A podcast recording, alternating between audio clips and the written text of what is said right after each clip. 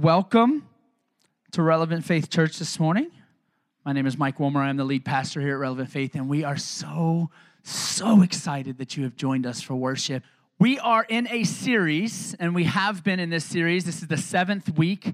Um, we've been preaching this, this idea of the everyday spirit talking about the Holy Spirit, the importance of the Holy Spirit in our lives, our journey with Christ through the Holy Spirit, and, and everything that, that that pertains to that, which is a lot it's so difficult to preach this in a set number of weeks because there's just so much, so many layers upon layers to the presence of the God and the Holy Spirit. And so we um, last week jumped in and started talking about bearing fruit in Galatians chapter 5 and what a spirit filled and spirit led life looks like actually.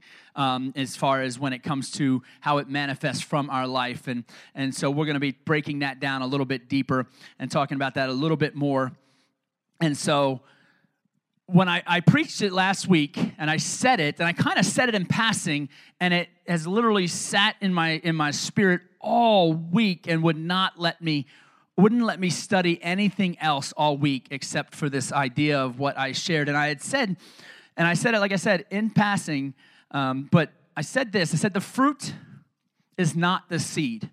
Remember me saying that last week. The fruit is not the seed, it's what happens when the seed is first planted, nurtured, and cultivated and then able to grow.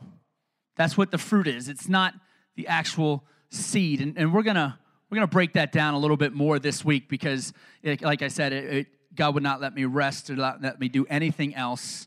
You ever get like that before? You ever get into that place where He just gives you something and He just will not let you rest until you have walked that through?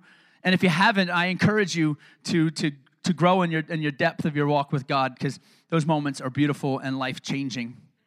And so, and not just for myself, but I believe for even others that get the opportunity to hear what God has to say.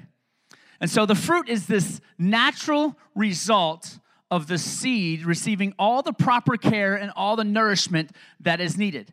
This idea is even further cemented when we look at the word fruit in the original context. In the original Greek language, the word actually refers to a natural product of a living thing you know the product being the the the the what comes from something right the the answer to a multiplication pro- problem is called the the product right and so it's here's we got we've got this and this is what comes from it so fruit is actually it's defined as the natural product of a living thing and it would suggest that this living thing is actually growing you ever heard the phrase if you're not growing you're dying I, I believe that to be true. I, I, the, the plateau phase, people say, well, you know, I'm kind of like in a plateau. No, you're just dying, you don't know it yet. Because it's a slow process, it's a slow fade. And so, the, this idea of fruit means I, it's a natural product of a living thing. So Paul Paul used this idea of fruit to help us understand the product of the Holy Spirit in us and growing in us. And so the fruit of the Spirit is this is produced first by the spirit you have to understand. this is one thing we have to understand because we constantly get it in our mind when we read this galatians chapter 5 scripture and we list out these nine fruits we like we start to say things like oh well i'm good with love but not so good with patience as i shared last week that i'm not so good with patience and we, we, we start to compartmentalize each one of these things and suggest that it's almost okay that I'm growing in my love, but not growing in my patience, or I'm growing in my peace, but I'm not growing in my gentleness or my self control. And, and the reality is, it's one fruit. This is what happens in your life. All nine th- of these things will happen in your life as you are led by the Spirit, but they happen in your life as you are led by the Spirit, not as you self help grow because this, this fruit is not from you, it's from Him. And He causes it to grow in you. And so, as we grow, all the characteristics of Christ are manifested in our lives. As we grow closer to God, peace is manifested in our life. As we grow closer to God, self control is manifested in our lives. Matter of fact, I would submit this. My, my pastor told me a couple of things in going into ministry, and I've shared them over the course of the years since I've been preaching. But one of them, he told me, he says, Mike, you have to guard the call of God on your life as if you are guarding the castle door from the enemy trying to destroy your kingdom. He says, That's how you have to guard the call of God on your life. And every single one of you in this room, every single one of us has a call on our lives. Every one of us. Some of it, it might be public ministry like preaching and worship leading and pastoring, and others, it might just be the walk where you are on your job. There's a group of people, here's what I know to be true there's a group of people in and around your life that I cannot reach, that no one else can reach except for you because you're there. So everyone has a call in your life, and my pastor told me, he said, Mike, you have to guard that call with everything you have because the enemy will come and he will try to destroy it, he will try to steal it, he will try to kill you over your call. And he said you have to you have to guard it because things happen in our lives that that will for a season disqualify us from our call. You only have to look to the pulpit of churches in America to find that that is true. And pastors who are falling daily, failing morally on a daily basis. And it all stems from a lack of protecting their call. It all stems from the lack of devotional time with God. They end up studying scripture on a daily basis, but they study it to deliver it rather than study it to live it. And so people fall all the time because of this. And so that's why this idea of fruit of the Spirit are the characteristics of Christ manifested in our lives. They only manifest as we grow closer to God. You can't be a Sunday only believer and still exhibit the characteristics of Christ as, as Paul maps out in Galatians 5 because it just does not work that way. And like physical fruit needs time to grow, the fruit of the Spirit will not ripen in your life overnight. It just doesn't happen. I've been serving the Lord for 20 plus years. I've been preaching the gospel for 18 and a half of those 20 years publicly. I was preaching it the day after I got saved. Didn't know what I was doing, but I was doing it. But for 18 and a half years, I've been publicly declaring the word of God and preaching the gospel, and I still am under construction. I am still a prog- I'm still a work in progress. And my progress will not cease until I've breathed my last breath on this earth. And by then, hopefully, I've made enough progress that my God says, Well done, my good and faithful servant. That's how the that's what the point of the fruit of the spirit is. That's the point of living a spirit-filled and a spirit-led life.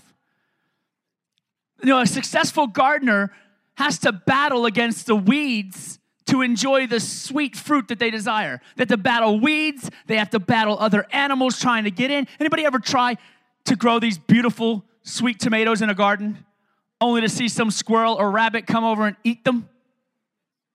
And it just drives you nuts. It drives you nuts. It almost makes you want to put an electric fence out there. Go ahead, hop through, fry yourself. I don't care. I'll eat you. We battle weeds and we battle other varmints and we battle all these, these things in order to enjoy the sweet fruit that we desire. But we have to constantly work to rid our gardens of these weeds and these animals. You're the same way. You have to constantly work to rid your lives of the weeds, the old sinful nature that wants to choke out the work of the Spirit that's in you. It's a, it's a weed. And what do weeds do? If, if, if you're not tending your garden, your weed will choke out. It will choke out what you're growing. Matter of fact, if a weed, here's, here's one of the things I've started to realize a weed that goes ignored for so long weeds grow like they grow, they grow. I did some research on this. They grow in like spiral patterns. And what ends up happening is if you can get a clump of weeds together, they will grow spirally together. And what then what happens is they spring out of the ground and it almost looks like a tree branch. You ever have one of those? I took I took I have this weed whacker. I have a serious weed whacker. And uh, one day I made the mistake of weed whacking my house with shorts on who shredded my blood all over my legs. I was like, what the heck did I do? But anyway, so I started wearing jeans. Only has to happen to me once. I'm not stupid. I learn my lessons usually. But I, I have this weed whacker that's massive, and I have this area up, um, along my neighbor's fence, mine and my neighbor's fence line, that likes to grow this stupid weed in, that intertwines with the fence. Pain in the neck to get out, right? And so I took my weed whacker and I, I went and I nailed that thing. And I was like, did nothing to it.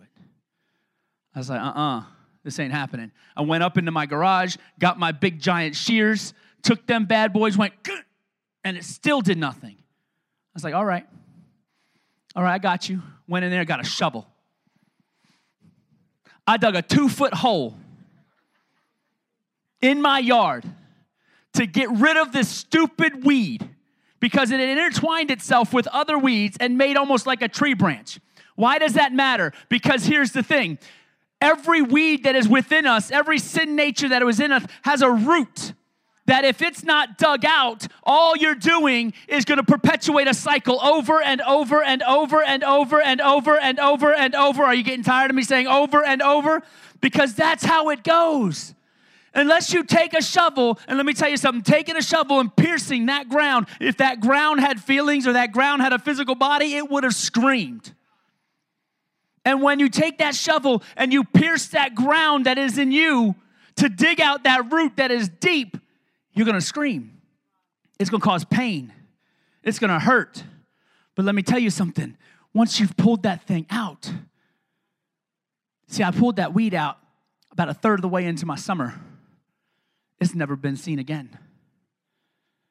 It's never been seen again. That's the work of the fruit of the Spirit. That's the work of the gardener in your life. He is trying to get down into the deep places that you don't talk about.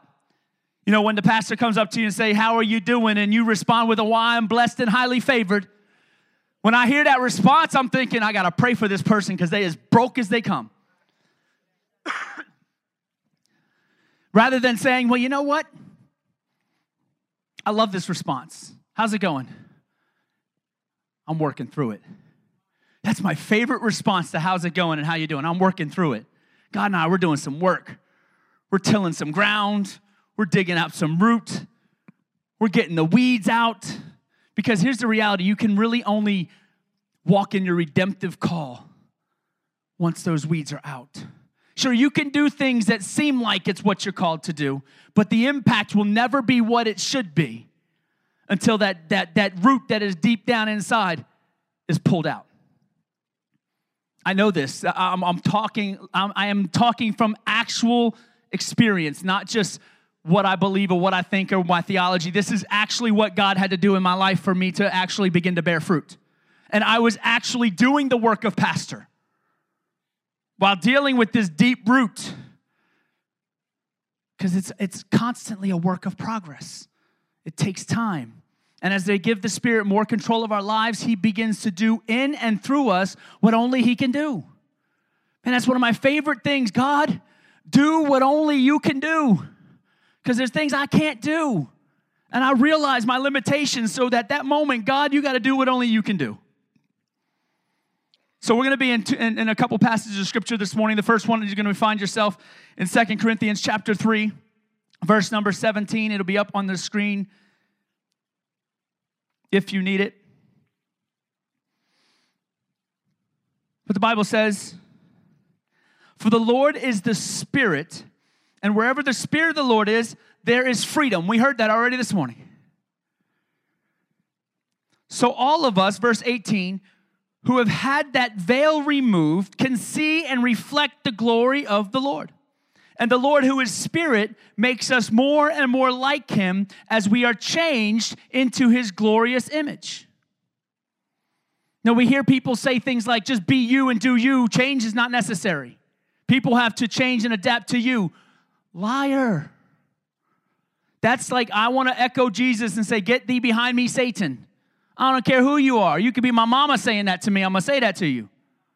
Because that's not that's not biblical. We are constantly being shaped and formed and changed into the image of God. And this is how he does this. And since God's goal, according to Romans 8:29, is for all his children to be like Christ, the Holy Spirit constantly works in our lives to rid us of these sinful nature acts. Constantly working.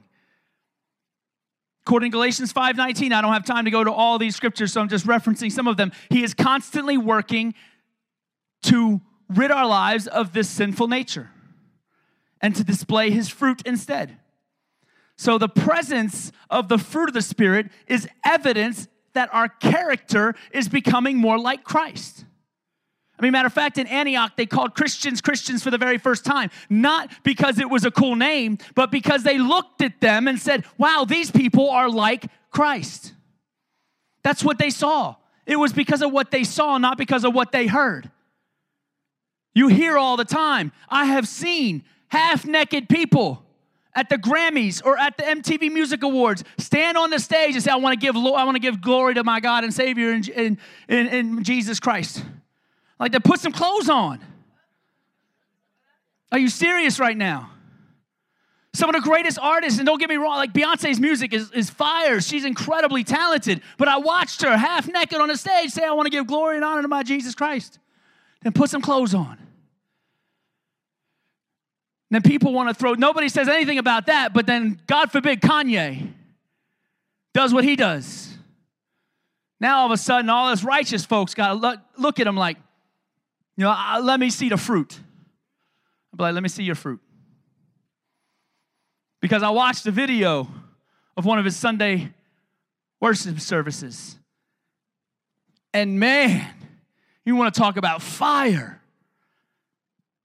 I don't care what is what his what his fruit is, what his issues are, what things he's got to work out because we all have them, but I do know and see a platform like that God bringing someone like that to Christ and then saying, okay, go ahead and set the rest of the world on fire. We just get, the problem is we're jealous of other folks, is what it is.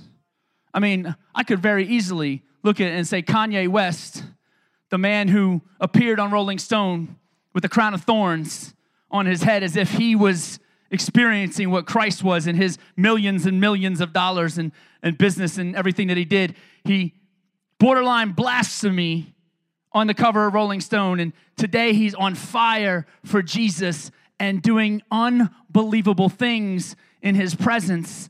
And people are like, that's not good. I'll wait to see. I'll judge when I want, when I'm ready to judge. I'm like, oh, crazy. I could be, this guy was living this way now he's got thousands and thousands of people in his church. And all I want to do is affect as many people as humanly possible. I could stand and say, Yeah, well, we'll see. Nah, I rejoice with him because the characteristics of Christ are beginning to come out of him. And that's the call of every believer. Galatians chapter 5, we read this last week, verse 22 and 23. The Bible says, But the Holy Spirit produces this kind of fruit in our lives love, joy, peace, patience, kindness, goodness, faithfulness, gentleness, and self control. There is no law against these things.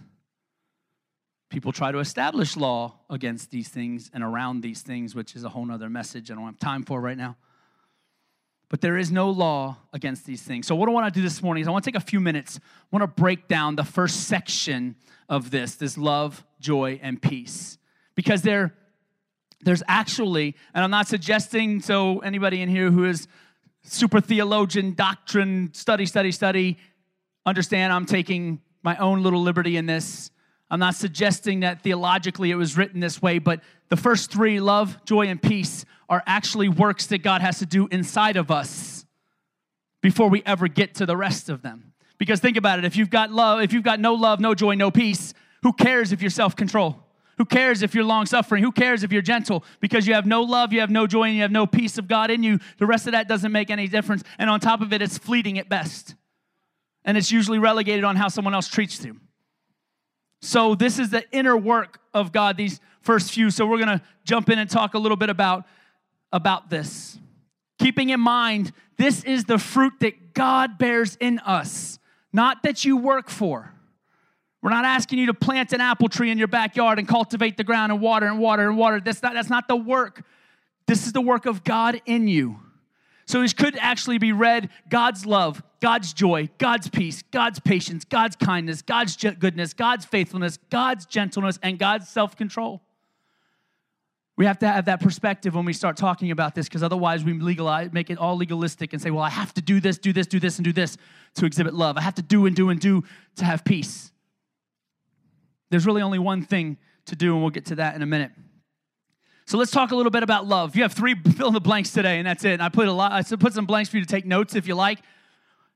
But this is easy. The first one we're going to talk about is love. Galatians chapter 5, verse 14, the Bible says, For the whole law, this whole thing, 66 books, all these pages can be summed up with this one command love your neighbor as yourself. So let's define neighbor real quick. Who's your neighbor? The whole world.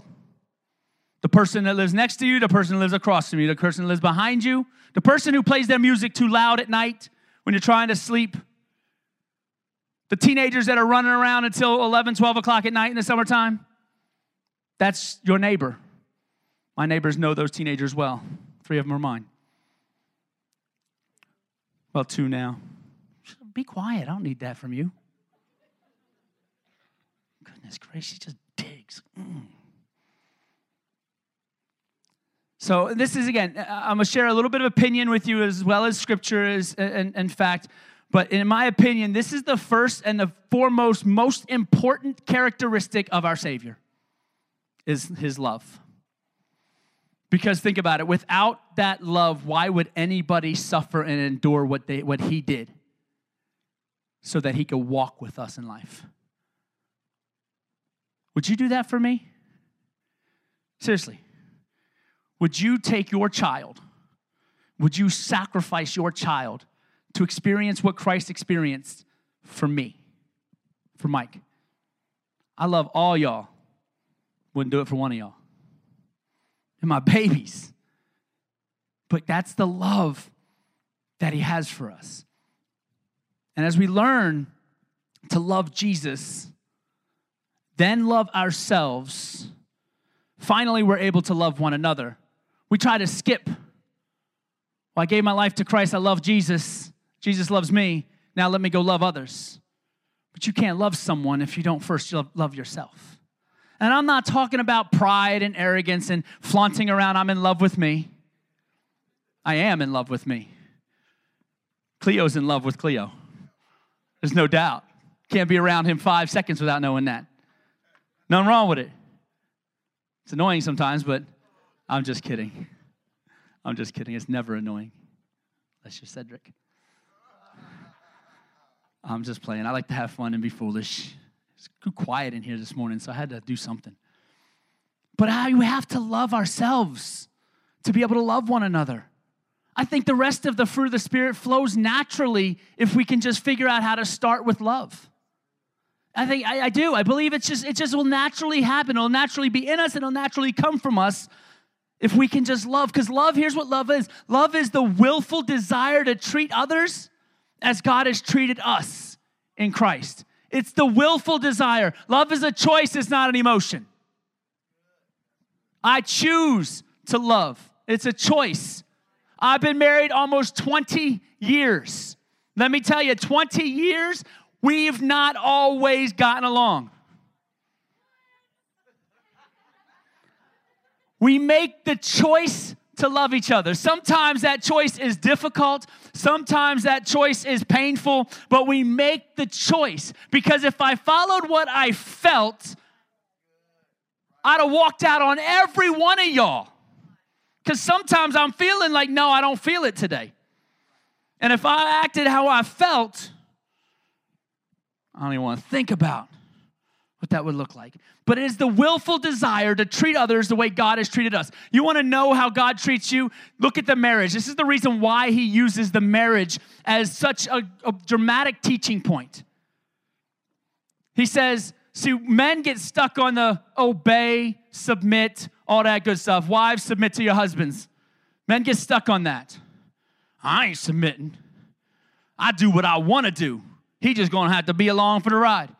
That's the way we. But and but men, don't you hear them? Submit to me. My wife said something to me once. You ain't gonna, you might not remember this, but I remembered it. God brought it to my heart in this, so I know it's true. She said, she said to me once, because we had a little thing like that and we talked a little bit about submission. And she said to me, Well, if you loved me the way Christ loved the church, I probably wouldn't have a problem submitting. Because that's the part we miss. To love your wife the way Christ loved the church. How did Christ love the church? I don't know. He spread his hands and died for it, he suffered for it, he gave for it, he lived for the church. He was raised from the grave for the church, and he will come again and redeem the church. Yeah, that's how you should love your wife. Anything outside of that is not love. Now, you telling me that's natural? I gotta make that choice every day. I believe this is the crowning virtue of the Christian faith is loving one another. True biblical love is an absolute choice, not a feeling. It deliberately expresses itself in loving ways and always seeks the welfare of others. Love always seeks the welfare of other people. That's the design of it. It's dependent on the giver's character, not an emotion. Look at the ultimate giver of love was Christ. Look at his character. Love is dependent on the character of the giver. I give love, hopefully, because my character suggests this is who I am, not just what I do.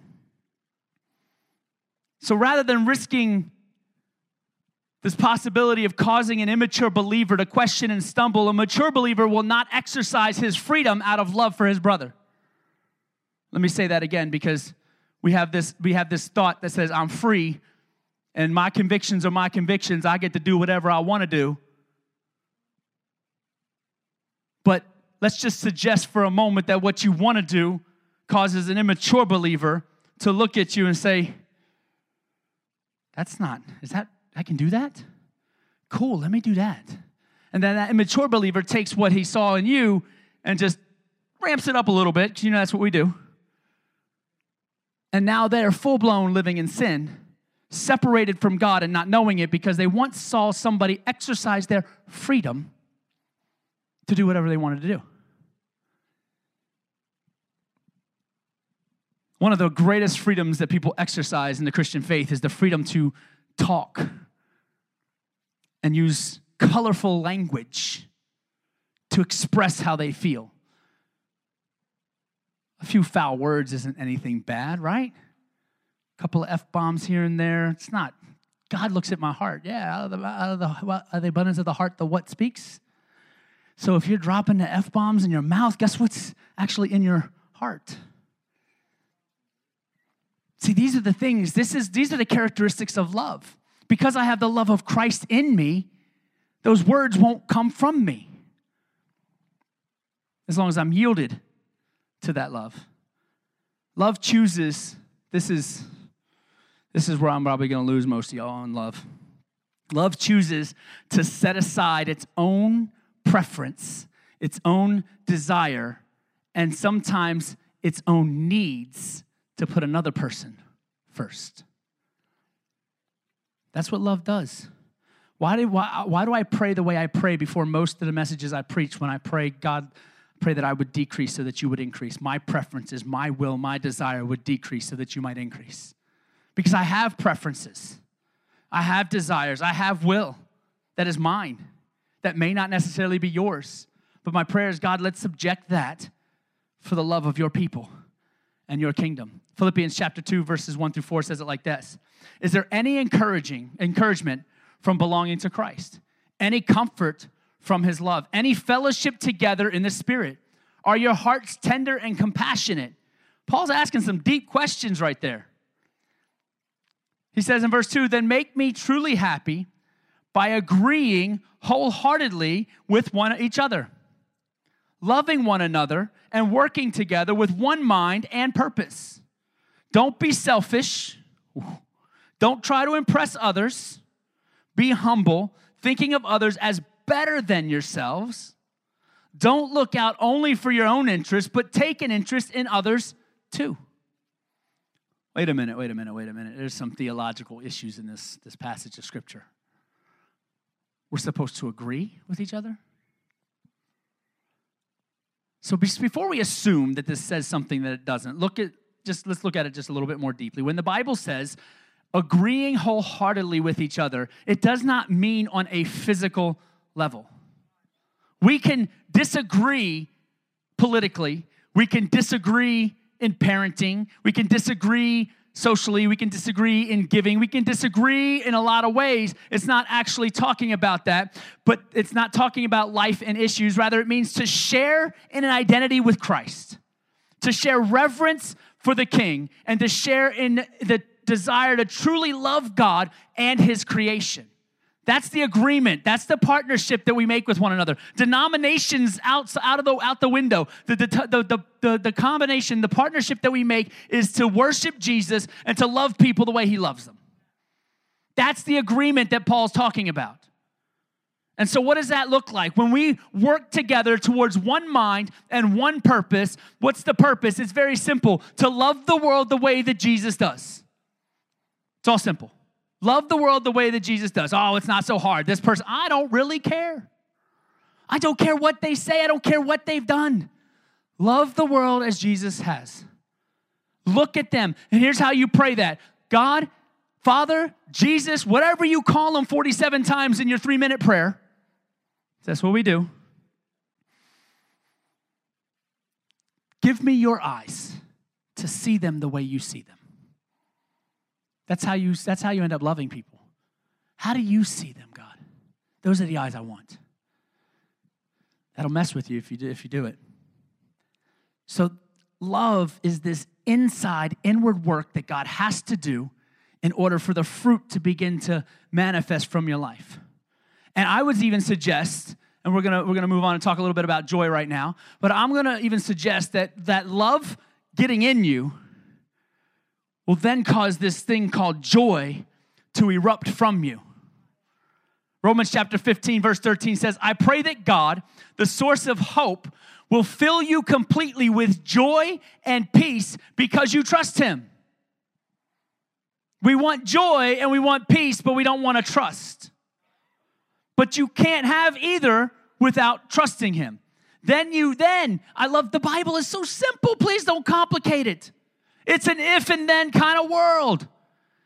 If if I pray that God, the source of hope, will fill you completely with joy and peace because I trust Him. So, because I trust Him, then I will overflow with the confident hope through the power of the Holy Spirit.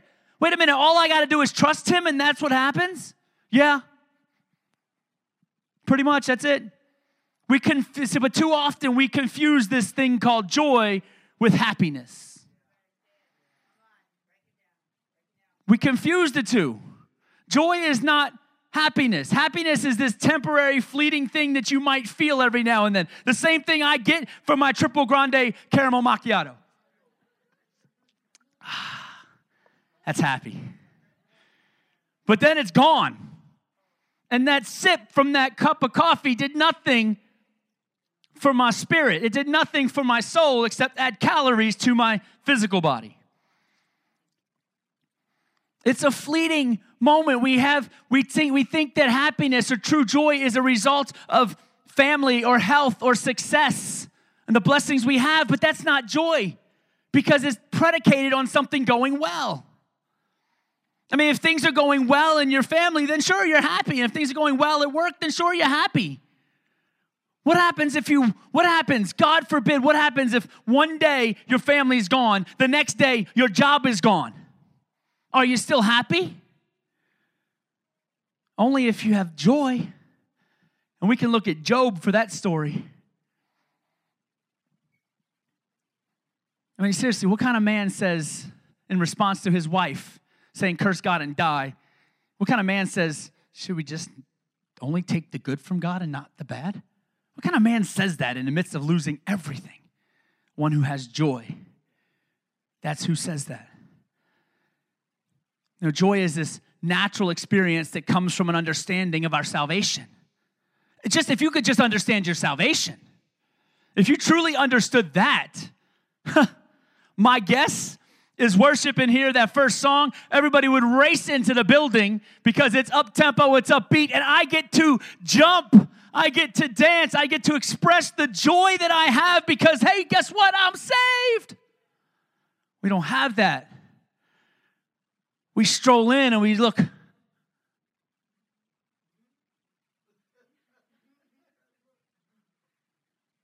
How y'all not moved? Do you know that you're saved?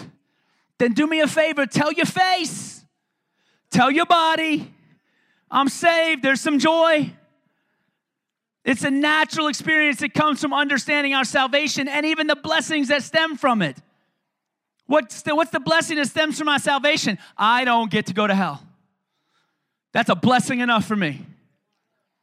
If there's nothing to rejoice over, it's the fact that to be absent from my body means I'll be present with Christ. And so that's enough right there for me to, to me, for me to bounce just a little bit. But sometimes we tend to downplay this idea of joy. For our world, it's a feeling of gladness based on circumstance. But there is so much depth to this word in scripture and its original translation. It includes this exceeding gladness, this delight. My favorite part, my favorite part of the word joy is when you have that joy in you, it's almost like God is leaning. Y'all ain't ready for that. Hold on. God is leaning in your direction. See, there's a few people clapping because they get it. God is leaning. That's what the joy that comes from the Lord, the joy of the Lord is actually as that God's leaning in my direction. And I, I don't know about you, but I'd rather God be leaning in my direction than leaning away from my direction. It's this whole idea and this image of God just kind of like, He's standing there. He's like, let me just lean this way a little bit, like, woo, come on. This idea of joy is even better translated as greatly exceeding gladness. I love when I get to hear one of our elders uh, in, in, this church, his name is Nate, he says it every single time he preaches. He says, I'm glad I'm saved. He says, I'm glad. I love when he uses that word because it's like in his expression of joy, I'm glad I'm saved. God's desire is to increase joy in your life. Isaiah chapter 9, verse 3, God says that He enlarged the territory of the nation of Israel, but also increased their joy. It wasn't just a matter of I got more stuff, I got more joy. That's His desire is to increase joy in your life. When God has this ability, He has this ability to transmit, I love this, it's this ability to download divine joy into your life. And it just, it just, it's like one of those things. You stick a, you stick a, a thumb drive in here, you put it in, pull up the file, download, now it's a part of your computer. That's, that's what God's trying to do with joy. And once it starts to flow in you and God releases this into your system, you won't be able to help but feel it. You ever get around those people that their joy is just infectious? Even in your misery, you smile because you just can't help yourself. That's the joy that God has for you. He wants to download that. It's not one of these, I can't imagine people of the people of God operating with no joy. Because with no joy, you dry up. With no joy, nothing is ever fun. With no joy, everything becomes a chore. And before you know it, you'll start to withdraw from others, from life, and even from Christ. The most loving people who love Jesus will withdraw because they have this thing missing called joy. Without the work of love and without the work of joy in your hearts and in your lives, you will never truly experience peace. peace is this, I love the definition of peace. It's the quietness of the soul that is unmoved despite the trials and tribulations they experience. The quietness of the soul. All hell can be coming against them, and they're just like, my soul is at rest. It makes no sense. It's foolish to even think it exists, but it is a part of this inner work that God's trying to do in your life. It's, this exp- it's an experience the soul has that is able to transcend suffering and fear and even death and be at rest. There's this spiritual balance that we gain as we walk in submission to the Holy Spirit. We walk in this power and this passion and this love and this joy, but also in this rest.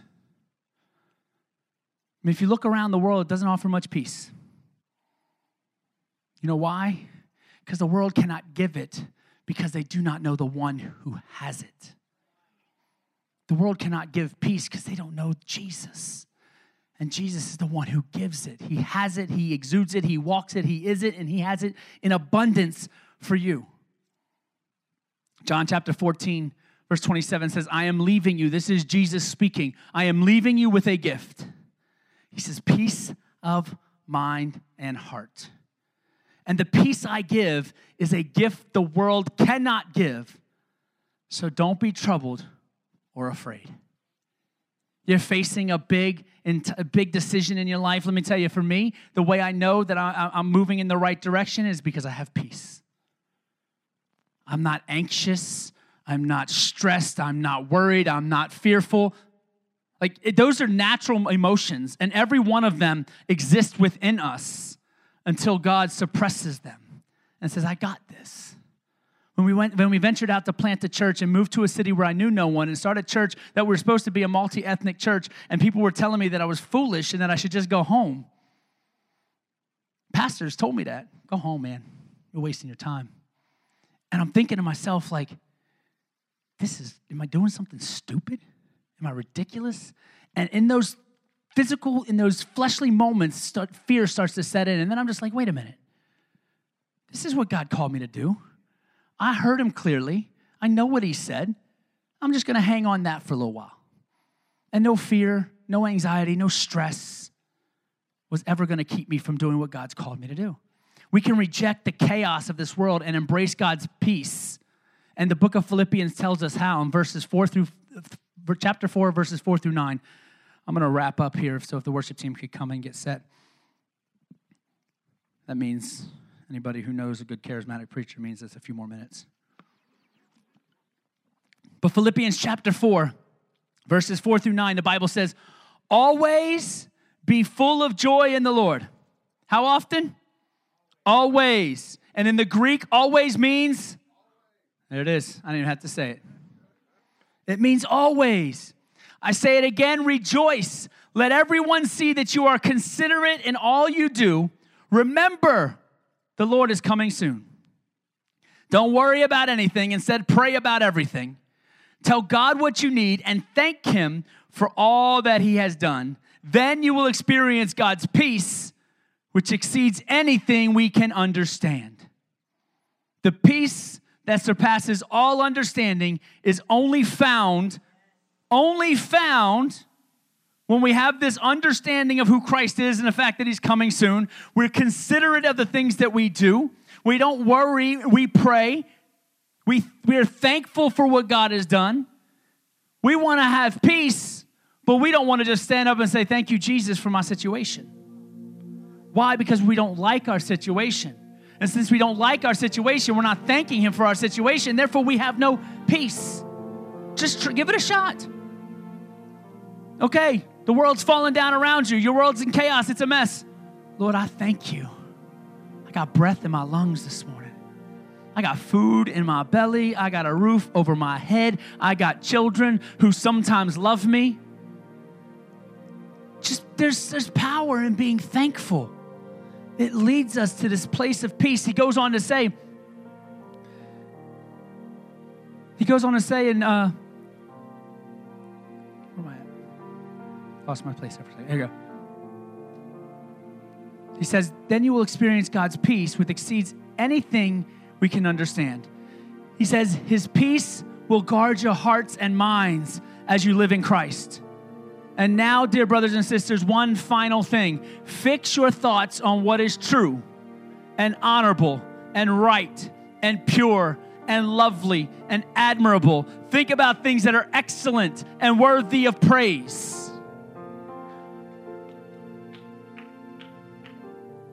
You want to walk in peace?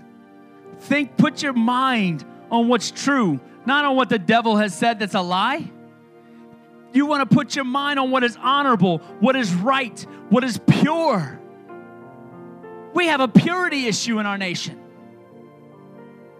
What is lovely, what is admirable. Think about things that are excellent and worthy of praise. You notice there's nine things that he listed there.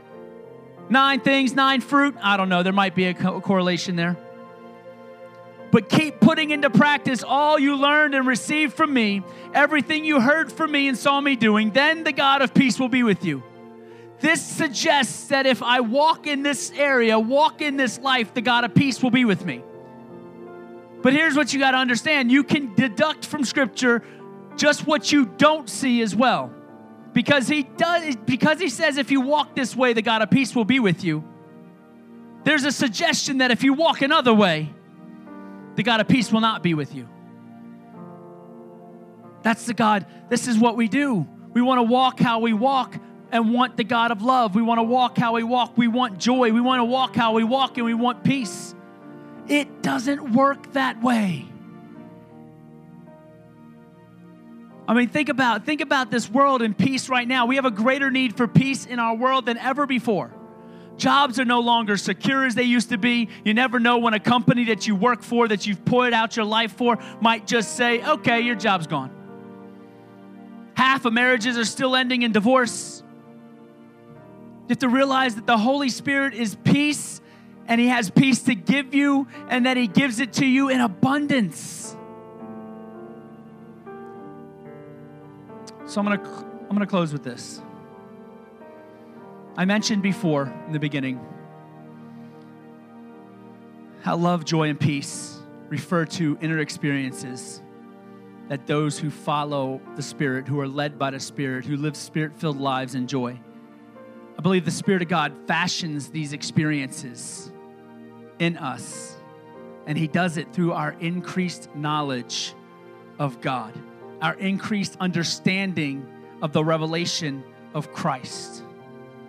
He said it to he said it to his disciples when Jesus appeared when Jesus spoke to them. He says, "Who do you say that I am?" And they started listing off. Some say John the Baptist, some say Elijah, some say Peter stood up and said, "You are the Christ, the Son of the living God." And Jesus' response to him was very simply, "My church will be built on this revelation that you just shared, Peter that Christ is the Son of God. And because of that revelation, because of that knowledge, the gates of hell shall never prevail against my church. Now, he didn't say that to say the building that you build, the gates of hell won't prevail against it. The church, you are the church. The gates of hell can never prevail against you because you are the church.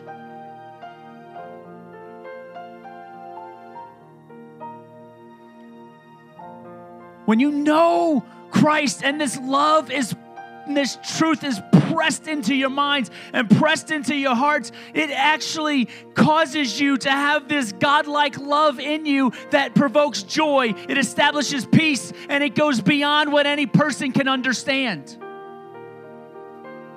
because it's being pressed into you.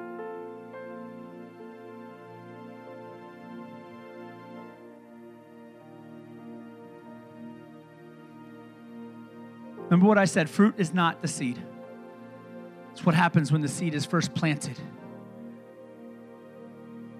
You are the seed. God is planting you. There's no such thing as a bad seed. You heard people say, oh, he's just a bad seed. There's only bad soil. That's all there is. There's no bad seed. Seed planted in fertile soil that is cultivated, that is nurtured, that is cared for, will grow and bear fruit. And this fruit, because it's the seed that God has planted, is the sweetest, the choicest of fruit. We're not talking about the side of the road, I spent a dollar on a peach that was half ripe. I'm talking perfectly grown, perfectly picked, perfectly ripe. That is the seed that God has deposited in you that He's trying to cultivate. And as you allow Him to do that, and my favorite thing, He leans. he leans in your direction you experience an overwhelming love, an overwhelming joy, an overwhelming peace, all because He planted this seed. It's getting cultivated. You're doing the work that you're responsible for. And what's that work that you're responsible for? I'm going to give you one, four verses of scripture four verses of scripture that this is life changing. This has been my anthem of my life when it comes to walking out my faith is found in Proverbs chapter 3. You want wisdom, go read the book of Proverbs. It says in chapter 3, "My child, never forget the things I have taught you. Store my commands in your heart." If you do this, you will live many years. Your life will be satisfying. Never let loyalty and kindness leave you. Tie them around your neck as a reminder. Write them deep within your heart. And here's my favorite part then you will find favor with both God and people, and you will earn a good reputation. When you keep those things in you, when you keep them where they're supposed to be, and you walk with Christ, He leans in your direction and you get things that you don't qualify for. You, uh, this, let's make this physical. You will qualify for loans that you have no business having or paying. You will have favor in your job that you don't deserve. You will walk and every step you take, you will trample the head of scorpions. You have this power, and all it means, and all you have to do is stay connected to Jesus. Stay in growing with Christ. Stay in sacrificing and loving God, loving people. It will lead you to where you want to be.